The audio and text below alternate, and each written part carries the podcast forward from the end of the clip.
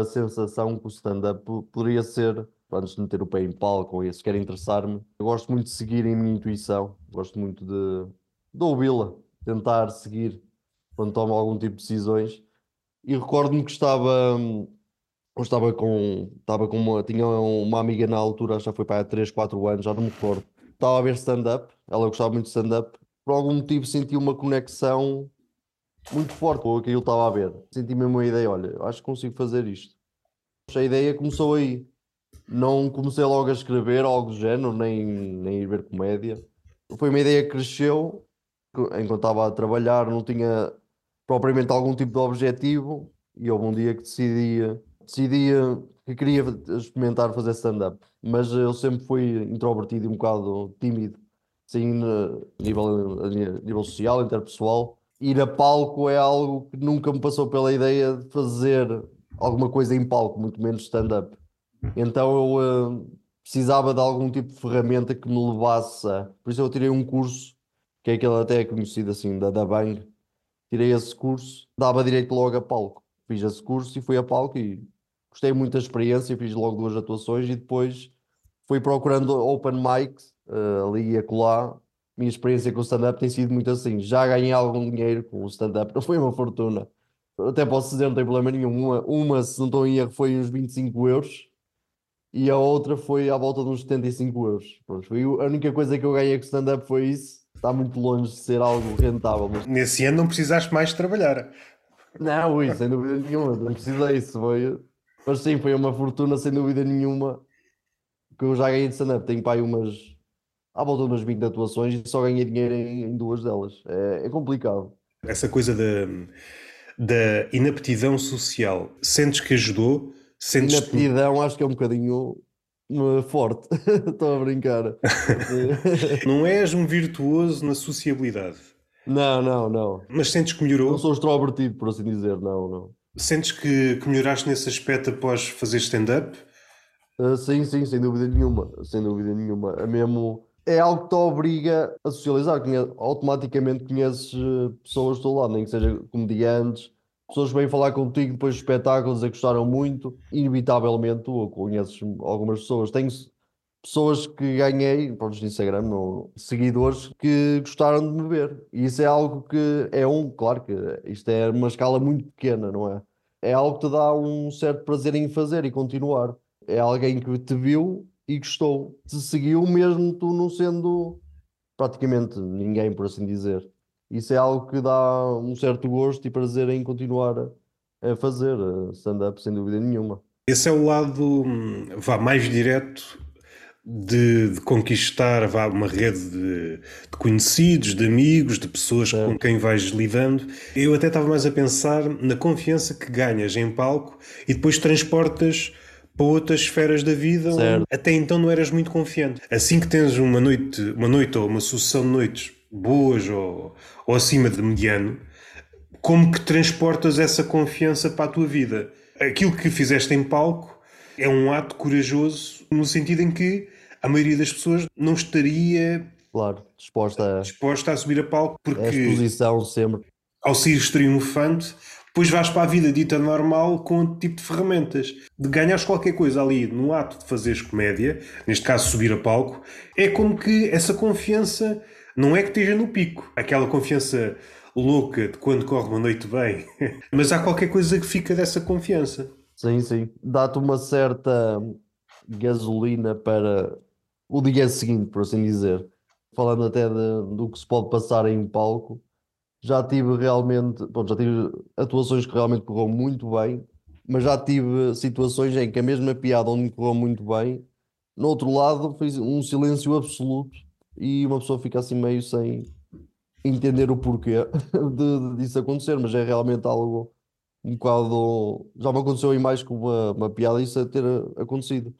Provavelmente às vezes é a conexão que tens com o público nessa, nesse momento. Para aquele funcionou essa piada e para outro público não funcionou.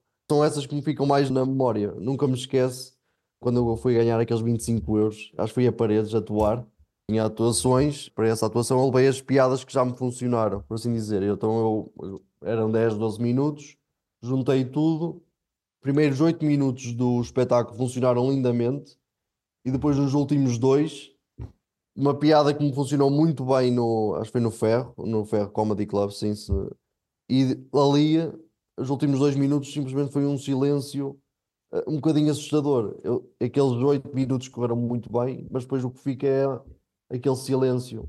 Na memória foi isso que me ficou. Recordo-me de estar a, a pensar na hora como é que eu consigo dar a volta a isto. E não consegui. Foi no início, muito no início, quando estava a atuar. Ainda estou no início, não é? No 20 atuações, isto não, isto não é nada.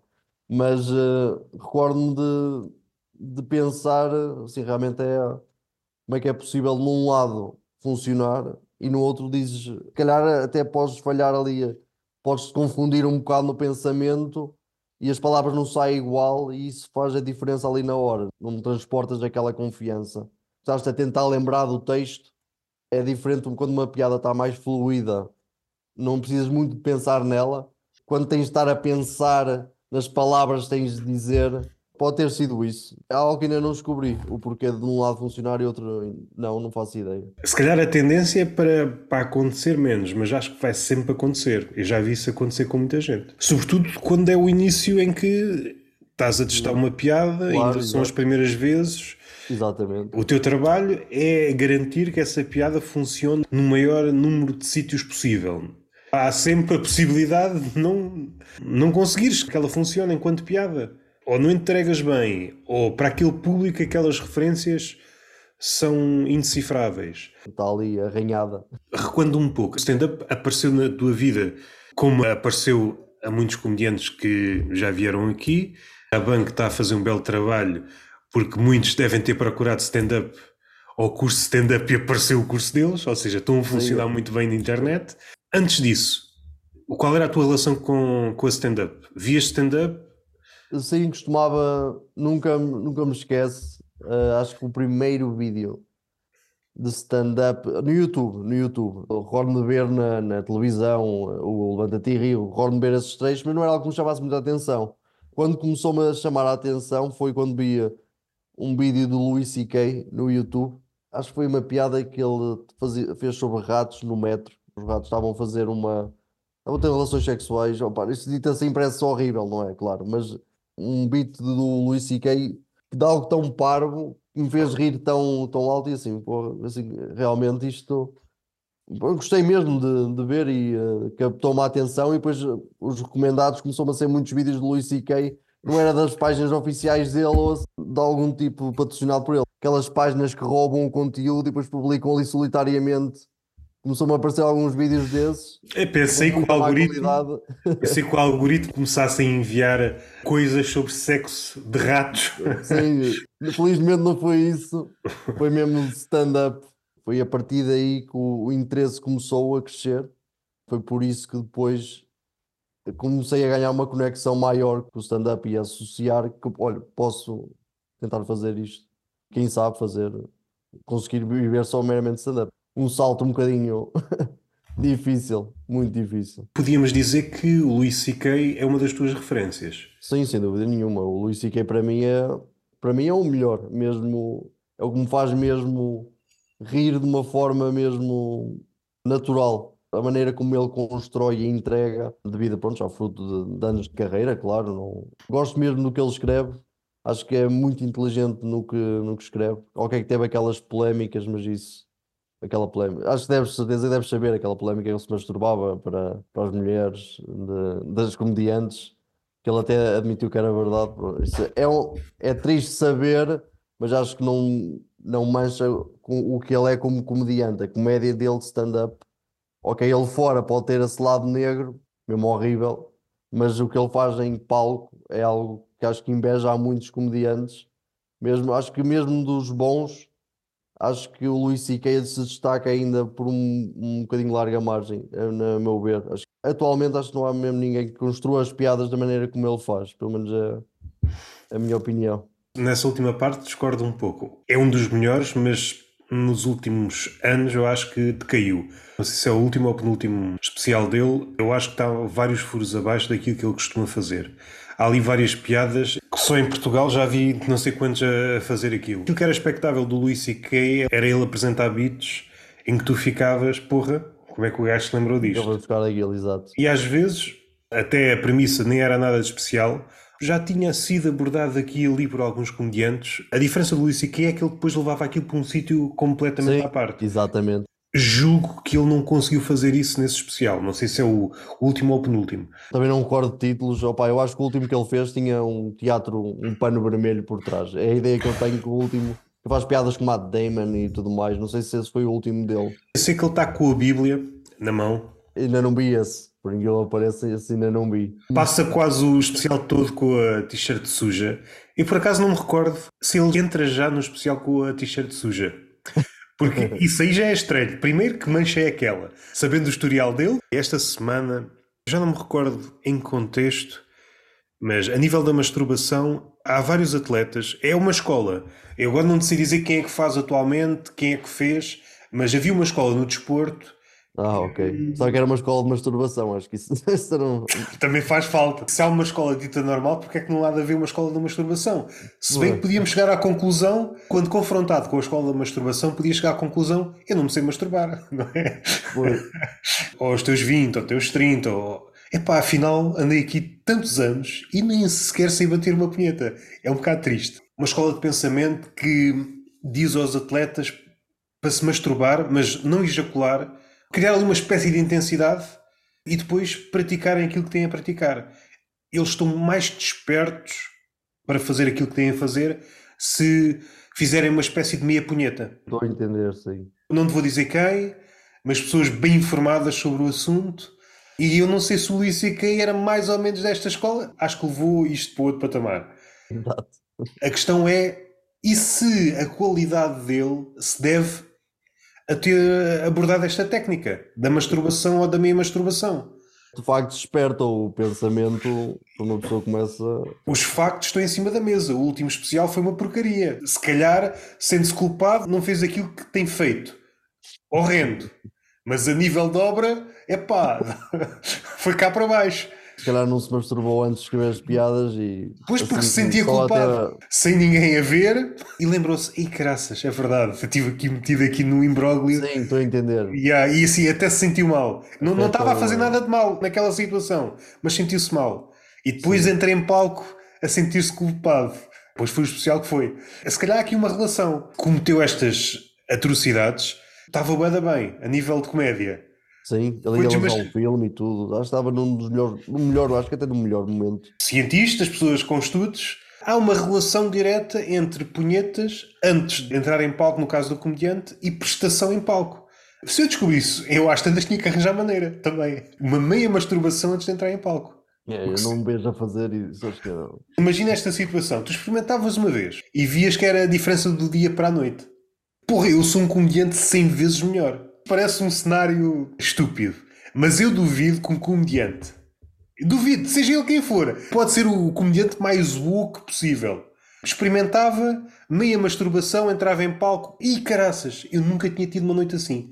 Garanto que ele nunca mais ia regressar ao registro sem punheta. Funciona, iria funcionar, supostamente. Eu acho que ia me sentir um bocadinho sujo antes de, antes de quando começava a falar. Imagina, tu fazias isso, depois ganhavas a rotina, quando ganhas a rotina dos mazelas, mazelas, um bocado a higiene da mão ias para o. Acho que não é uma boa ideia. Achas que o público não merece boa comédia? É isso que estás a dizer? Não, claro que merece, mas a boa comédia não tem propriamente ser fonte de uma meia punheta antes de ir a, a palco. Posso experimentar, não é?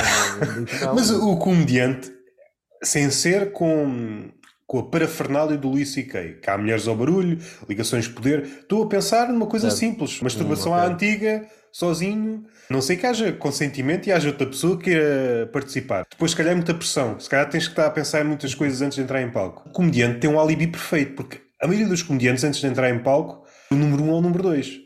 Certo, é, isso é verdade. Ou seja, sim. tem um alibi perfeito, porque tu nunca sabes o que é que o comediante vai fazer. É Às tantas, podemos chegar à conclusão que os melhores comediantes atualmente a trabalhar em Portugal são adeptos desta técnica. Não quero estar aqui a desmascarar pessoas. Nunca pensei, nunca pensei nisso, não, não é algo que. é a escola do Luís C.K. Dando alguns passos atrás, referências. Luís C.K., quem é que consideras, além do Luís C.K., as tuas referências?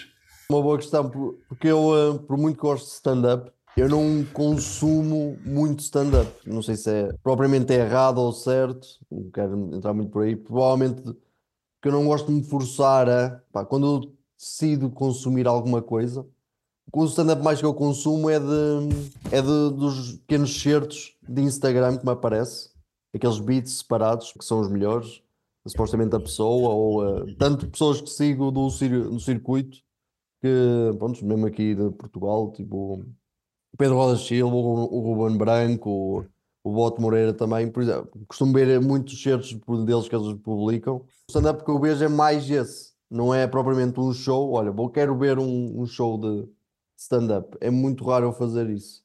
Queres que diga, não sei se é certo ou errado, mas é, eu raramente vejo um, assim, uma hora de, de stand-up. Lembro-me de ter visto, por exemplo, o Jimmy Carr, o último show dele, se não estou em erro. Eu lembro-me de não ter, não, não ter gostado na altura. Aquela gargalhada dele, não sei porque, pronto, não, não, não faz uh, o meu. Corta-me ali, corta-me. Por, por algum motivo, aquilo chega e corta-me. Tudo, até pode, podiam ser piadas espetaculares, mas só aquilo, por alguma razão, a mim corta-me logo. Ou por achar que é inatural, não sei, não, não faço ideia. Ele faz aquilo, certeza, de alguma forma estratégica, não sei.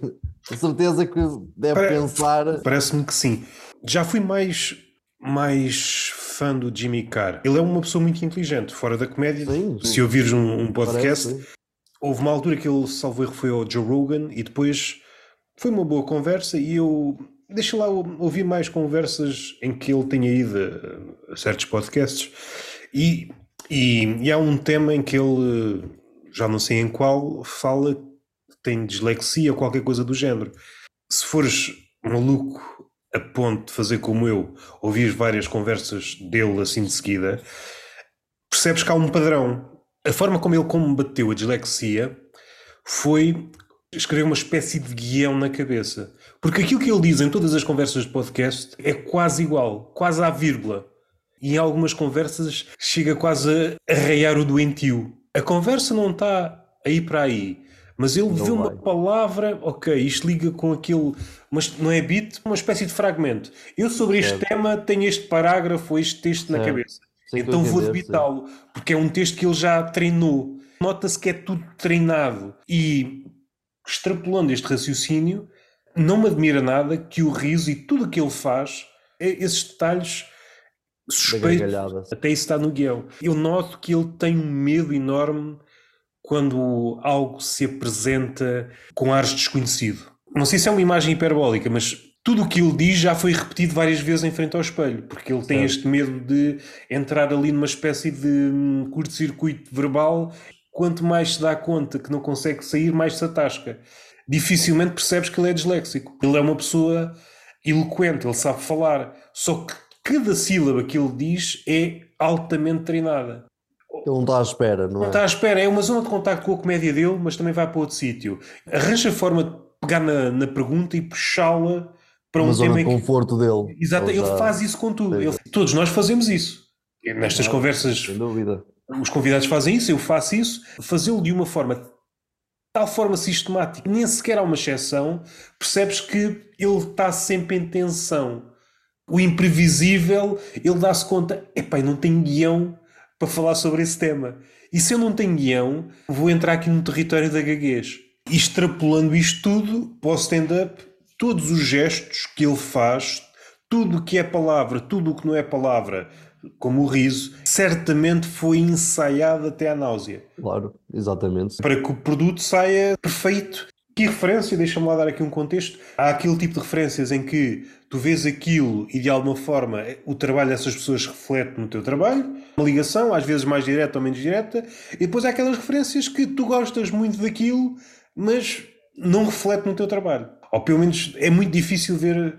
Não, uh... quando digo referência, mais. As pessoas são mais presentes no circuito, são comuns, por assim dizer. Comuns no sentido em que naquela semana são regulares. Por exemplo, o Eduardo Marques com o Ferro, mas claro que ele é o osso do Ferro. Não sei se ainda é, acho que ainda é, de certeza que é. Pessoas regulares, que uma pessoa conhece porque faz, eh, começou a fazer comédia e continua a ser regulares, ainda se mantém, por assim dizer. Por exemplo, o Vitor, o Vitor Sá também costumava muito atuar, o Eduardo Marques. Estou a entrar num tópico da este, é um bocadinho como o, Jimmy Carr. Para tentar explicar, é pessoas são regulares aqui no circuito assim português, porque ele existe. Não é um circuito muito profissional comparado com o que existe na Inglaterra ou assim, que, com o que eu ouço.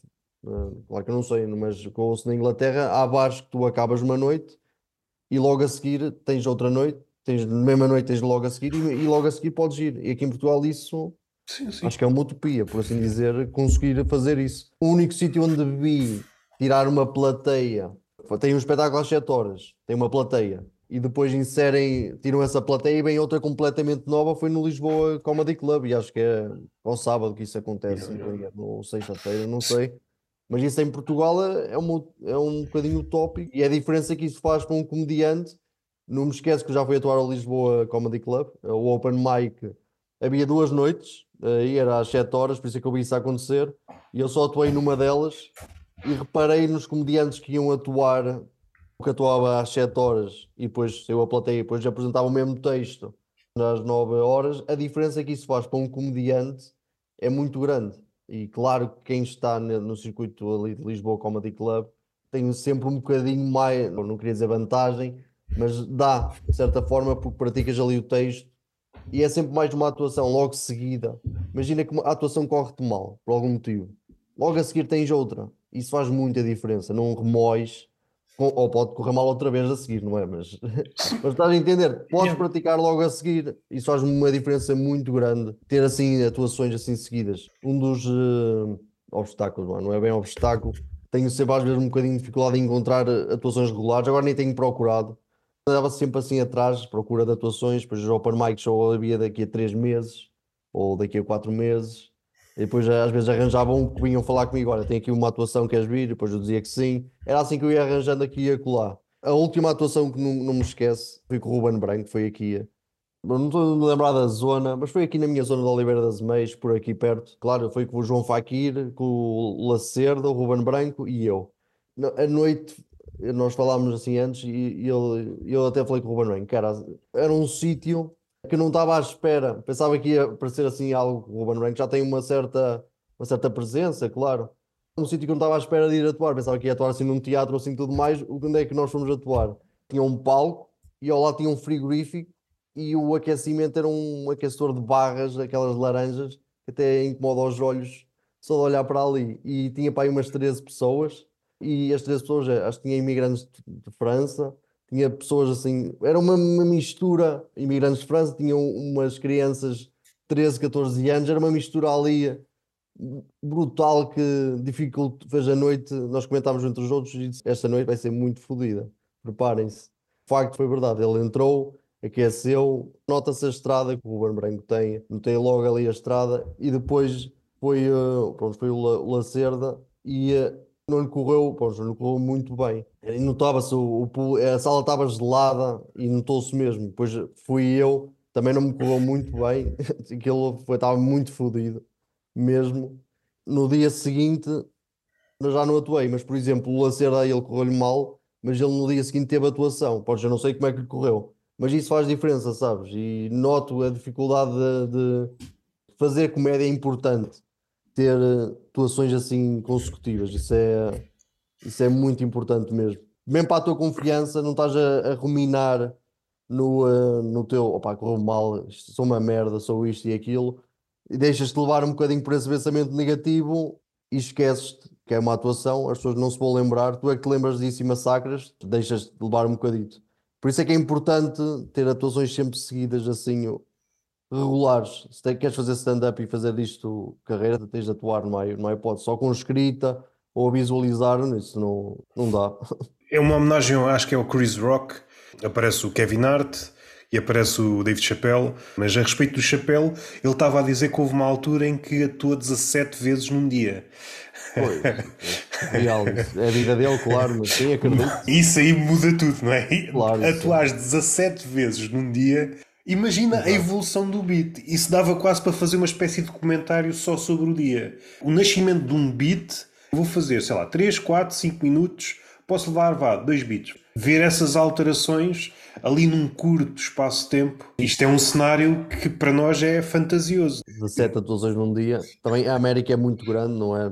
Mas 17 atuações já deve ter. Não sei como é que ele conseguiu essa proeza, mas. Há sessões até às 4 da manhã, por isso. Pois. E começa mais cedo. E se for preciso numa rua, há 10 comedy clubs. Sais de um lado, vais logo para o outro. Não estás yeah. tipo sentado num sofá à espera, vais atuar. É yeah, claro isso. que é totalmente diferente. Exatamente. O teu processo criativo, como é que chegas à piada?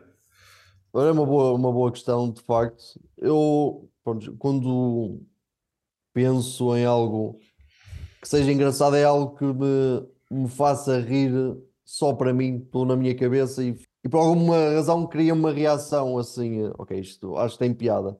E eu agora tenho, antes não dava a fazer isso, eu agora aponto o meu bloco de notas mesmo no telemóvel e aponto uma possível direção e só para já, infelizmente, como parei de escrever, só tenho feito, só tenho feito isso. Só aponto um bloco de notas, é só como se fosse um fiozinho no processo. Para um processo criativo tem que ter mais coisas e eu só estou a, não me estou a respeitar, por assim dizer. Só estou a fazer isso. Tanto que às vezes recolho, olho para o bloco de notas e penso como é que é possível eu ter achado que isto podia ter, pode ser piada, ou assim por algum. Acontece muito com uma pessoa quando, quando não estás a pensar naquilo, depois esqueces depois olhas assim, como é a sério que eu achava que isto. Mas bom, é algo, estás a entender? É algo, tem, está ali, está escrito. E depois já tenho reparado que às vezes aquilo que tu pensas não tem necessariamente de ir para um ser um beat. O que tu pensas, ok, isto pode ser um beat, pode ser um beat. Às vezes é, pode ser só uma frase tu encaixes em algo. Pensas naquilo e podes encaixar. Uma pessoa tenta. Acho que agora é muito difícil na comédia tu conseguires eh, ter, eh, por exemplo, os temas da comédia às vezes são sempre um bocadinho comuns, assim, entre comediantes. É difícil teres uh, aquela. Como é que é explicar? Acho que antigamente não havia este problema, como agora é tudo, tens redes sociais, TikToks, tens Instagrams, vês beats, tudo e mais alguma coisa, vês vídeos de comédia, tudo e mais alguma coisa, teres aquela originalidade. É, acho que é uma batalha que agora os comediantes têm de ter. Tens de pensar ok, acho que isto foi um bocadinho fácil. Tenho que pensar uh, como é que posso fazer isto mais meu, estás a entender? Acho que é uma batalha que se tem de ter, muito devido, acho que agora é muito, tens milhares de conteúdos na internet espalhadas, completamente surreal. E, e a linguagem de comédia tem de ser, a meu ver, tem de ser um bocadinho direta, não pode ter assim muita gordura, não é? No início, quando tu estás a construir tudo mais, tens de, acho que é, é algo que eu penso tendo sempre, sempre cuidado, é difícil de, conseguir isso. Eu estava aqui a pensar nisso que estavas a dizer, a minha cabeça foi para alguns cenários. Falaste da originalidade, é cada vez mais difícil, estás a combater com os que estão cá, Sim. também estás a combater com aqueles que já mesmo. morreram. E também Posso... contigo mesmo. Deixa-me só, por exemplo, quando tu estás a pensar em construir uma comédia, tens sempre aquele editor inicial, assim. Acho que é comum a todos dizer, será que isto é bom, será que isto não é? E tu cortas logo no início. Acho que é algo que eu agora não estou a fazer.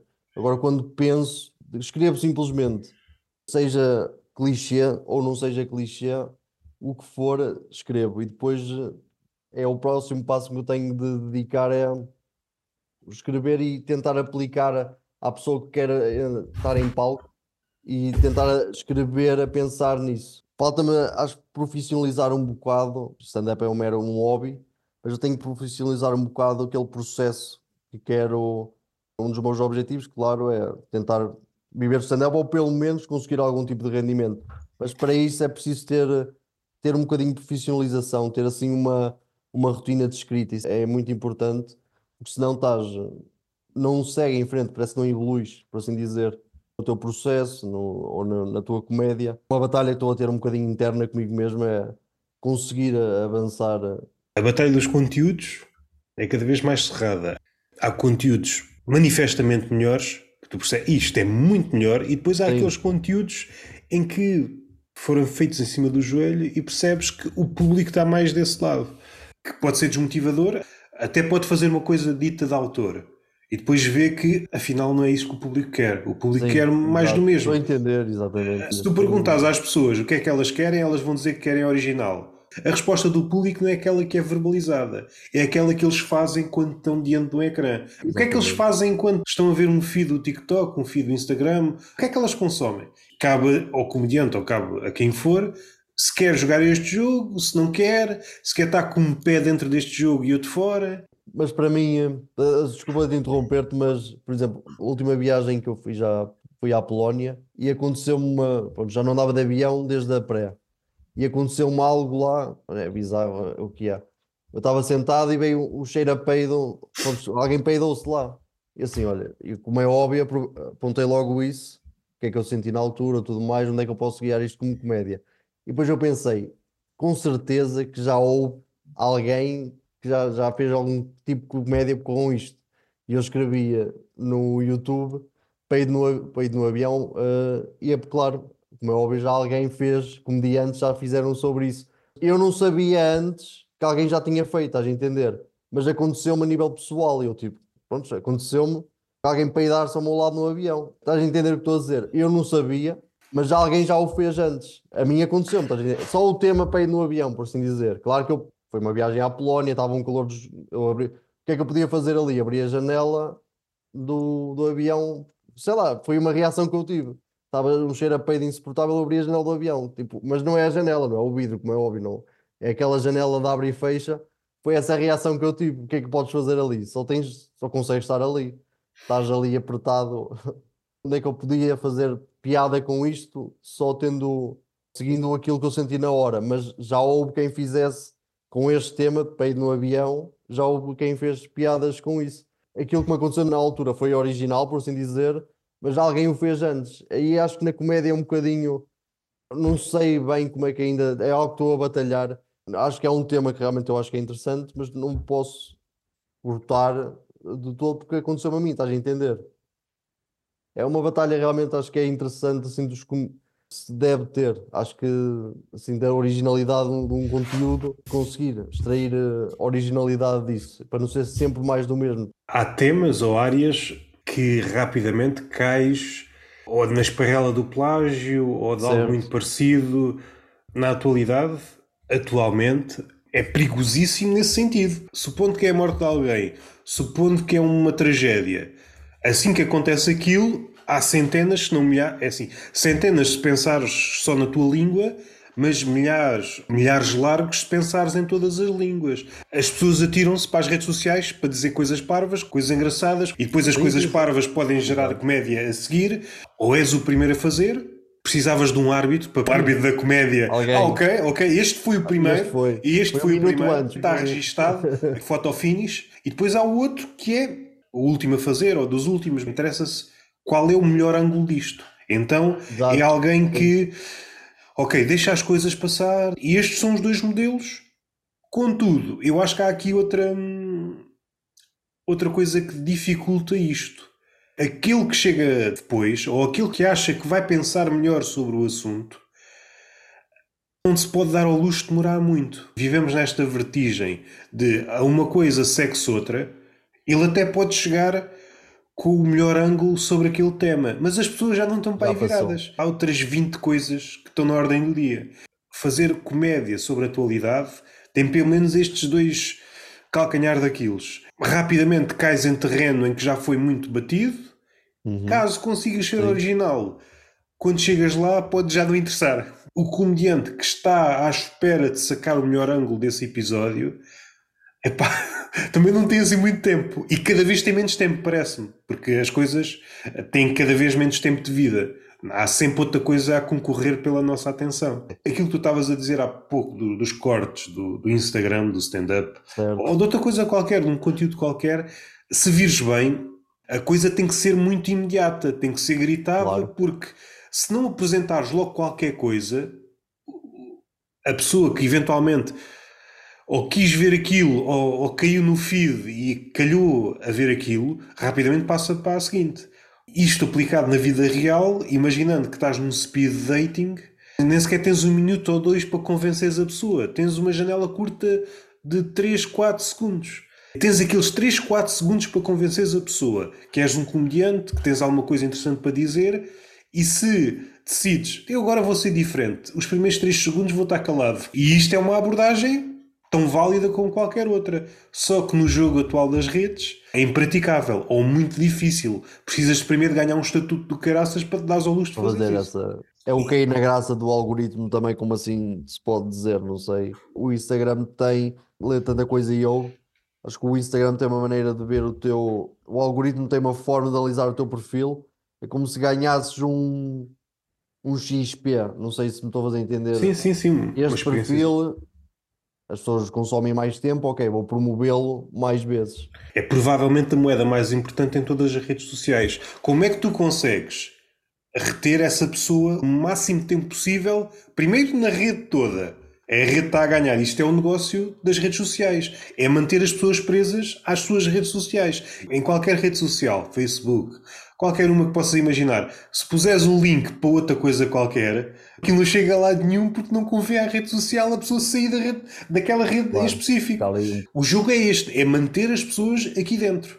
E se Exato. tu conseguires nas tuas coisas, se as pessoas se mantiverem durante, neste caso basta 30 segundos, que atualmente já é um tempo considerável. A rede social dá-te um prémio, ok? Não saíram daqui. Então, se calhar, se mostrar mais um vídeo deste, deste gajo, se calhar as pessoas vão continuar aqui. É sempre isto. Sim, um, sim, entender, claro, sim. Dando alguns passos atrás, eu parece-me que isto é um jogo muito venenoso. Eu não sei até que ponto é que não há qualquer coisa de humano que se perde neste jogo. Estejas tu a fazer comédia, estejas tu a fazer seja o que for. Em última análise, para mim não é interessante. Não quero este pacto com as pessoas e só faz sentido se vocês estiverem aqui. Porque a partir do momento que vocês me abandonarem, e é perverso quando tu deixas de publicar coisas, a rede social quase que. Ok, este já não está a pôr coisas para captar pessoas, já não está a arranjar uh, engodos para que as pessoas fiquem nas redes sociais, fazer de conta que este gajo não existe. Prendem quem produz coisas e prendem quem consome coisas. Em última análise, isto para mim não é interessante. Se algo o stand-up é algo que eu noto uma diferença muito grande. Quando eu vejo stand-up em vídeo, é totalmente diferente ver stand-up em vídeo ou em público. Isto não há totalmente diferente. Stand-up é, e é tal, uma coisa é ler uma piada num Twitter, outra coisa é ouvir a piada por um stand-up com, com, uh, stand-up comedian. Claro que não é totalmente diferente. Tens, claro, tens a carisma do, de quem está a contar a piada, tens uma série de variantes, a, a tua aceitação do comediante, acho que é algo que faz muita diferença também e aquele comediante entrou e tu por alguma razão não foste com a cara dele, só o primeiro impacto, o primeiro impacto tens da, dessa pessoa. Ele pode dizer boas piadas ou o que tu achares, mas tu não foste com a cara dele, por isso já não já não vais aceitar tão bem aquilo que ele está a dizer. E o stand-up comedy, analisar o stand-up por vídeo é sempre um bocadinho, acho que é um bocado mais, eh, não é tão, acho que não é um avaliador tão bom, acho que analisa-se bem stand-up vendo a atuação. Quando as noites correm muito bem, é uma noite de comédia que corre bem, perfeitamente, é, é das melhores coisas que, que, que, pronto, que eu gosto mesmo. Quando uma noite de comédia está a correr bem, é, a sala não pode, pode não ter carisma nenhum, umas cadeiras de plástico, uma palete toda podre, mas a, a noite correu bem. É o que levas da noite. Essa noite correu bem. Certos para depois publicar nas redes sociais nunca vais ter aquela energia que aconteceu na, naquela noite. Um, um bom exemplo disso é as Noites do Ferro. Nunca me esqueço quando eu fui lá atuar, foi uma vez, acho que foi para a minha quarta atuação, aquele, aquele palco, aquele sítio do ferro, aquele, as cadeiras são completamente, são plástico uh, a cair, o chão colava, porque eu não sei, acho que o ferro, aquilo acontece lá mais coisas para além de comédia, os afters parties, não sei o que é que aconteceu, nunca me esqueço, foi lá atuar e o chão colava a torta e a direito da, da cerveja que devia estar lá, do vinho e fora outras coisas, não é? O Luís C.K. tem ido ao ferro? Não sei, não sei se tem ido, não sei se tem ido ao ferro, mas a questão estava a colar, mas pronto, estás a entender, estou a dizer, aquilo, a noite lá é muito boa e a, a sala em si, se tu olhas para ali assim, como é que é possível isto? E a, a noite de comédias tem um bocadinho isso. A sala pode não ter glamour nenhum, quando funciona bem, é algo que levas e faz as pessoas depois querer repetir. O pinguim também tem um bocadinho isso. O pinguim eh, tem tipo um cano em cima. Estás a atuar, tens tipo um cano em cima, as pessoas estão sentadas numa, umas cadeiras pequeninas de madeira e os comediantes têm que ficar de pé porque aquilo está sempre, quase sempre cheio, mas a noite lá, quando foi lá atuar, correu muito, correu bem e tem. É diferente, não sei explicar. Quando tu atuas e funciona, pode ser o pior sítio, não ter grande carisma e, e é brutal uma, uma noite de comédia. A mesma noite de comédia em enxertos de Instagram, enxertos de TikTok, não é. Analisas aquilo assim, a sério. Coitados destes gajos, olha, estão a atuar ali naquele sítio todo podre. É um bocadinho injusto avaliar comédia só por certos de, de Instagram e o que seja. Comédia de improviso, em que depois o, o ator tenta repetir, porque funcionou muito bem numa vez, à segunda, por uma razão ou por outra, gravam aquele certo que na altura funcionou muito bem. E supondo que até tu estás no público, e pá, olha-me este momento, foi o da fixe, tu vais ver aquilo, é pá, nem foi nada especial. Ali na altura foi espetacular, mas depois transplantar isso para fora do contexto inicial, perde sempre qualquer coisa. E o stand-up, mesmo quando é bem filmado, certos especiais na Netflix, a verdadeira essência é estar frente a frente. O stand-up tem esta coisa, grande parte dele é sem merdas. É um gajo em cima do palco, sozinho, não há merdas Sim. para meio. As Aquela quarta também... parede parece que não é tão. É o que se diz, a quarta parede é aquilo que separa o público do, dos artistas. Na comédia não é algo que exista assim tanto, não é tão forte, uma ligação mais, mais próxima. A não ser que o comediante queira fazer isso. Pode fazer. Em vez de procurar essa proximidade, criar uma distância. Também pode ser engraçado. Pelo menos essa ilusão de que a pessoa que está em cima do palco está a dizer coisas que pensa, está a ser genuína, Tá, e é muito isso que, que às vezes o público claro. elogia no comediante. Epá, foste muito genuíno, foste muito verdadeiro, isso que disseste é mesmo verdade. Ou seja, há pelo menos uma ilusão de que viu uma pessoa verdadeiramente humana em cima do palco. Sim, sim. É uma coisa cada vez mais rara. O facto de estar isolado em cima do palco, ser um bicho indefeso, que se fosse a pensar bem, nunca ia para cima de palco porque é estúpido, é uma luta desigual, é uma pessoa contra muitas do público que está dependente se for comédia, uma reação, muito, muito, dependente de uma reação que tem que vir de tempos a tempos. É uma situação completamente absurda. Um gajo que, se for preciso, teve não sei quantos dias ou meses a escrever coisas, a tirar coisas. Epá, o gajo é muito estúpido. Vai a palco perceber se esta coisa funciona. Funciona, exato. É, Exercício um bocadinho de menos. Andar a colecionar coisas nas notas do telemóvel, em papéis soltos, e ajeita aqui esta palavrinha não, aqui mais uma pausa. Fora do ambiente de comédia, é um gajo louco. se nós extrairmos algumas conversas entre comediantes e tentássemos passá-las para o mundo dito normal, é louco. Pensa melhor naquilo que disseste, mas faz uma pausa.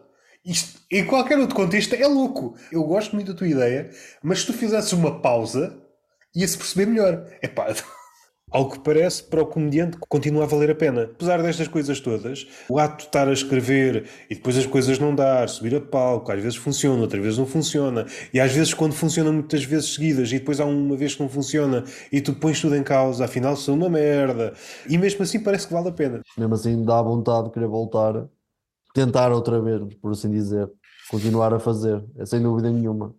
Para o comediante acho que é sempre muito mais gratificante, claro, o público tem uma boa noite, rio mas para o comediante, o que ele recebe quando funciona, claro, realmente bem, mesmo quando não funciona mal, é um, acho que é um modo de vida, é bom de se ter, é diferente de conseguires adicionar já a tua, tens X tempo de vida e conseguires ir, fazendo comédia aqui e acolá, claro como é óbvio, o que muitos desejam é conseguir viver só de comédia, do, do que for, ou, ou algo relacionado com a comédia. Só stand-up em Portugal acho que é, ainda continua a ser muito difícil, só stand-up. Uh, mas uh, se, que, acho que quem entra gostaria de viver, conseguir tirar o trabalho que tem e conseguir viver exclusivamente da comédia. Pelo menos eu acho que é o que a maior parte é uma fila imensa que gostaria de estar nessa, nessa situação. E muitos, claro que depois é só reservado uh, a muitos poucos, muitos poucos conseguem.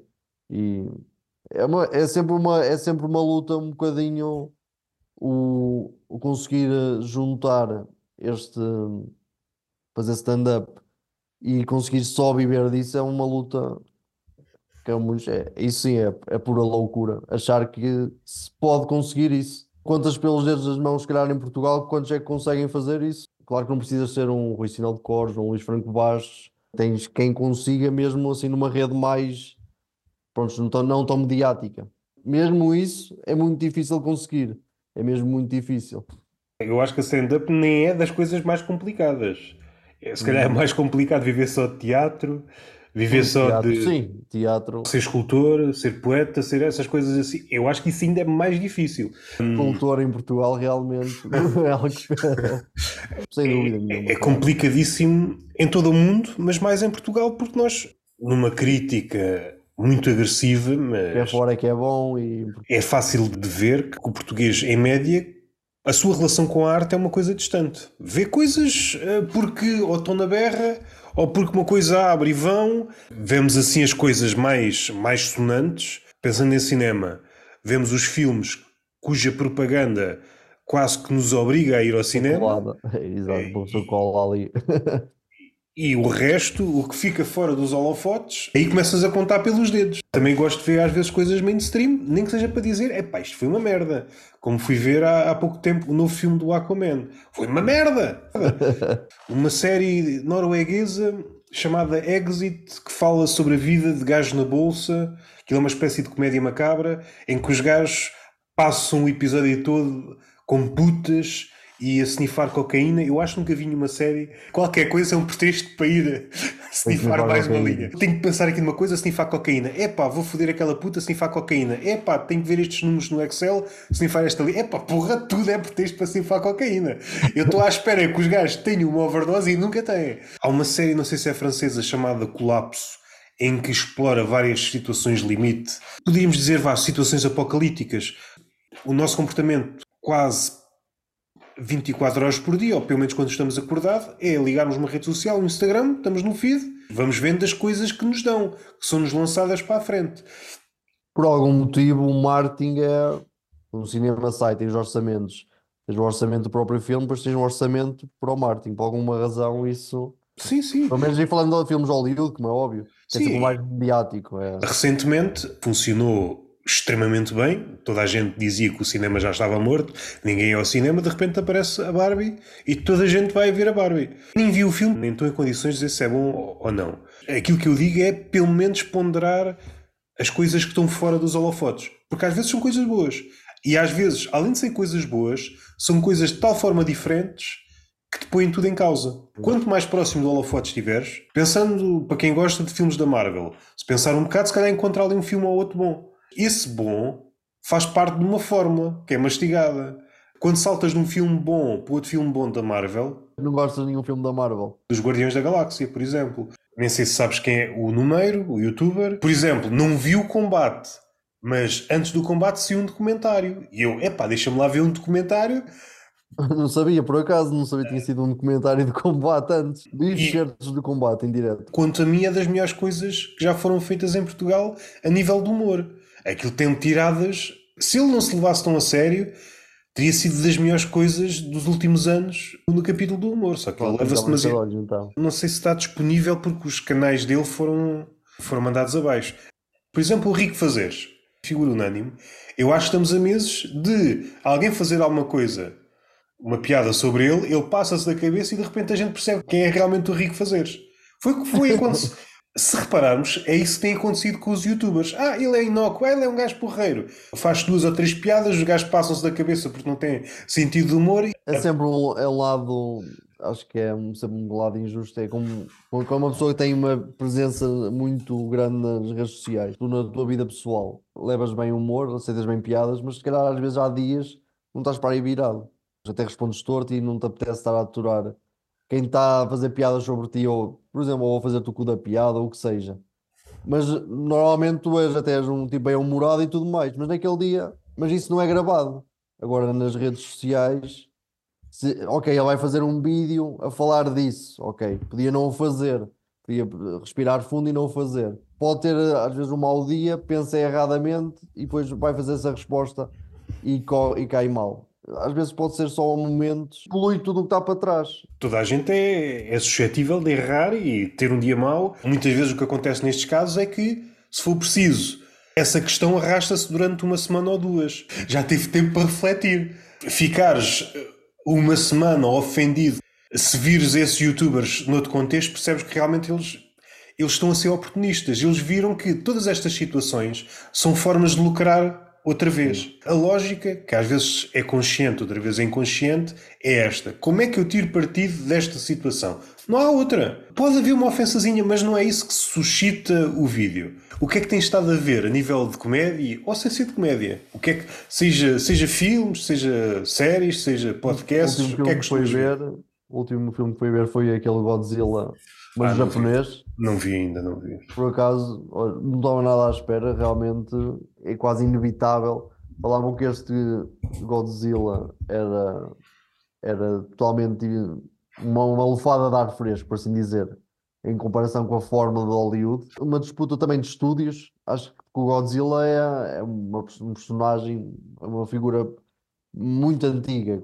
Nasceu no Japão e depois Hollywood comprou os direitos e agora andam sempre assim a, a jogar entre Hollywood produz filmes e depois agora os estúdios japoneses também podem produzir, eles têm, podem os dois usufruir da marca Godzilla, por assim dizer.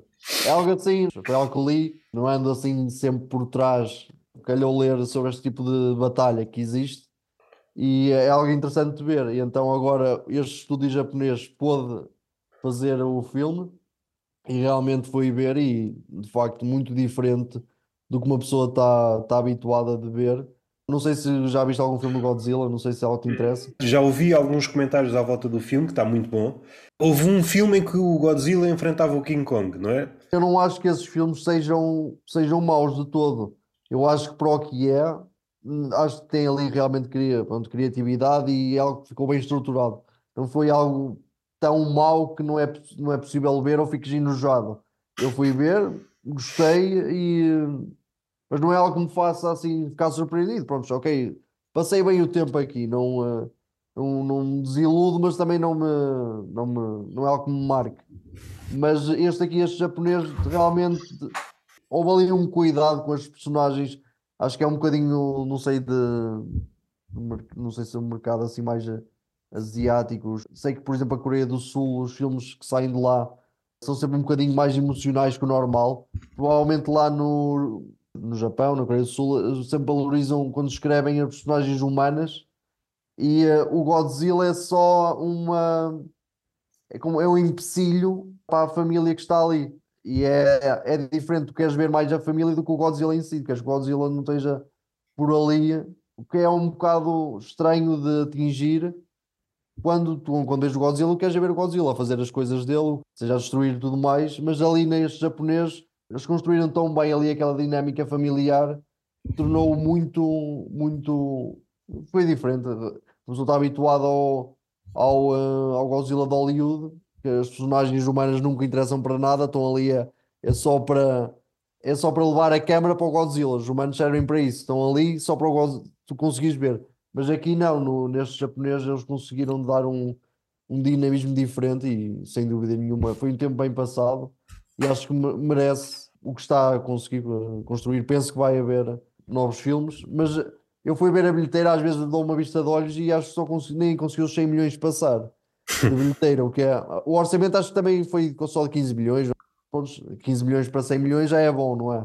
Eu penso que sim, não é? Eles é que sabem o lucro que devem ter, comparado com os, com os orçamentos de Hollywood, que é 200 milhões para um filme, depois mais uns milhões para o marketing.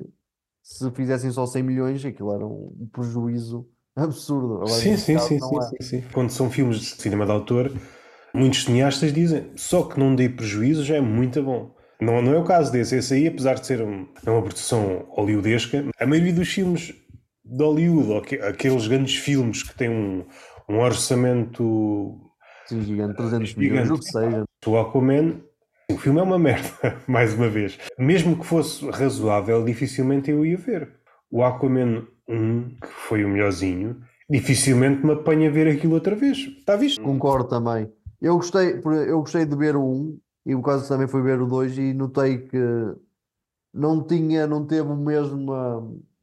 Foi diferente, não sei explicar. O, é, sabes que como uma pessoa avalia a arte, o filme não deixa de ser uma arte por muito de. Claro, é para mim o cinema é das artes mais difíceis de, de, de construir, porque tens de compactar tudo. Tens a atuação dos atores, tens a, o, a música, por assim dizer, o soundtrack, tens o guião, a câmara, a maneira como ele filmou também difere, é algo que tem que funcionar em vários departamentos para, e depois juntas tudo, depois tens de editá-lo. Acho que o, o, cinema, por isso é que também é, é caro de fazer, claro que eu sou quando, quando escrevo stand-up eu não, não tenho custos nenhum, não é? Como é óbvio, mas uh, no cinema acho que é uma arte difícil porque envolve muita coisa, depois tens um, um marketing também e tudo mais. Quando um filme chega a ser um bocado triste, quando vês um filme com tantos milhões envolvidos, e é algo que parece que não. Assim, como é que é possível criar essa tua reação em ti? Tu ficas a pensar. O que eu estou a ver aqui na tela, dois, duas horas de filme, se fores a pensar por minuto, é uns milhões. Um minuto vale dois milhões, o que seja. E tu ficas a pensar, então, ok, estou a ver um minuto, estou a ver estes milhões, não me cria grande interesse. Parece algo. Parece fogo de artifício da madeira, é só dinheiro a ser estourado, não é? Exatamente, é um bom filme quando é difícil realmente conseguir essa, essa proeza de um filme ser assim. Não, acho que um filme nunca é assim propriamente unânime. Tens filmes, tu olhas ali o valor, pode haver pessoas que não gostem, mas a opinião pública tem uma aceitação assim muito maior. Por exemplo, aqueles filmes muito conhecidos, por exemplo, agora não estou a lembrar, aquele do Tom Hanks, o Forrest Gump, não sei se já ouviste, tem uma aceitação pública muito grande. Não sei qual é foi o orçamento desse filme. Com certeza que houve alguém também que não, não gostou daquilo. Eu vi não sei há quantos anos, foi para aí há oito, e lembro-me de ter gostado bastante. E, e tu notas, não sei, é sempre. Eu gostava de ver um filme que tem, tem este tipo de aceitação pública, mas não saber que tenha esta aceitação pública. Não sei se estou a fazer entender manipula um bocadinho, assim, ah, se toda a gente gostou, também tem que gostar também. Não, também já é um bocadinho com essa ideia, pode, não sei se te influencia, assim, de certa forma, por exemplo, um filme do Tarantino. O, o Tarantino lançou um filme, tem de ser, automaticamente tem de ser bom. Realmente tem um, são diferentes, os filmes dele realmente são diferentes, nota-se ali um, um, um cunho dele, mesmo de, de autor, não sei o que é que ele faz, então, é a arte dele, claro, ele sabe fazer aquilo de certeza melhor que ninguém, mas tanto os diálogos são diferentes do normal. Tu notas ali a diferença de ver um filme do Tarantino de outros. E a nível de podcasts, costumas ouvir? Não, por causa de podcast, não costumo ouvir. Uh, o, o que ouço é também certos de podcast, aqueles tóxicos. Vocês conhecem o podcast do Whatever e aqueles que é muito. aparece raparigas do OnlyFans e eles estão a discutir o valor não, é não, por acaso não conheço, não conheço. A sério, os podcasts que estão mais. Está no meu algoritmo, pronto, se calhar não está no teu com certeza. Mas é.